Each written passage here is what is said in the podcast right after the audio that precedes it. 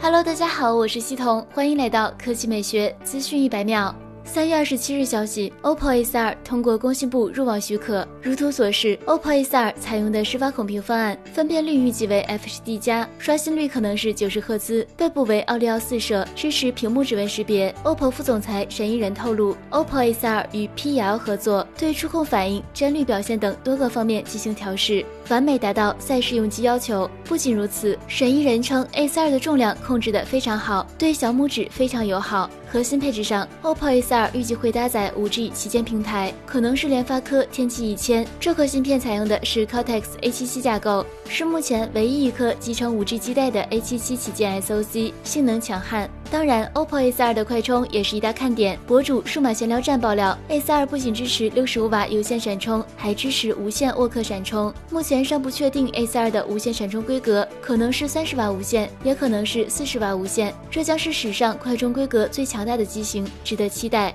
该机将于四月份正式发布，我们拭目以待。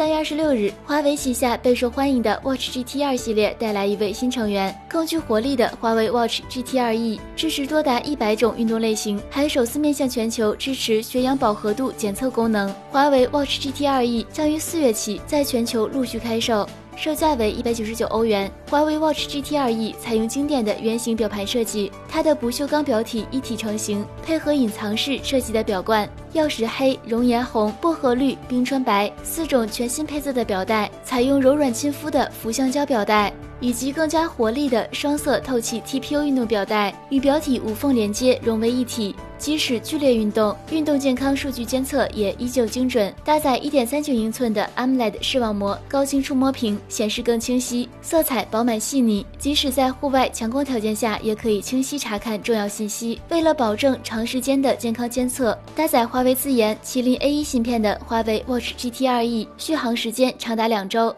用户进行主动健康管理时，就更加游刃有余。好了，以上就是本期科技美学资讯每秒的全部内容，我们明天再见。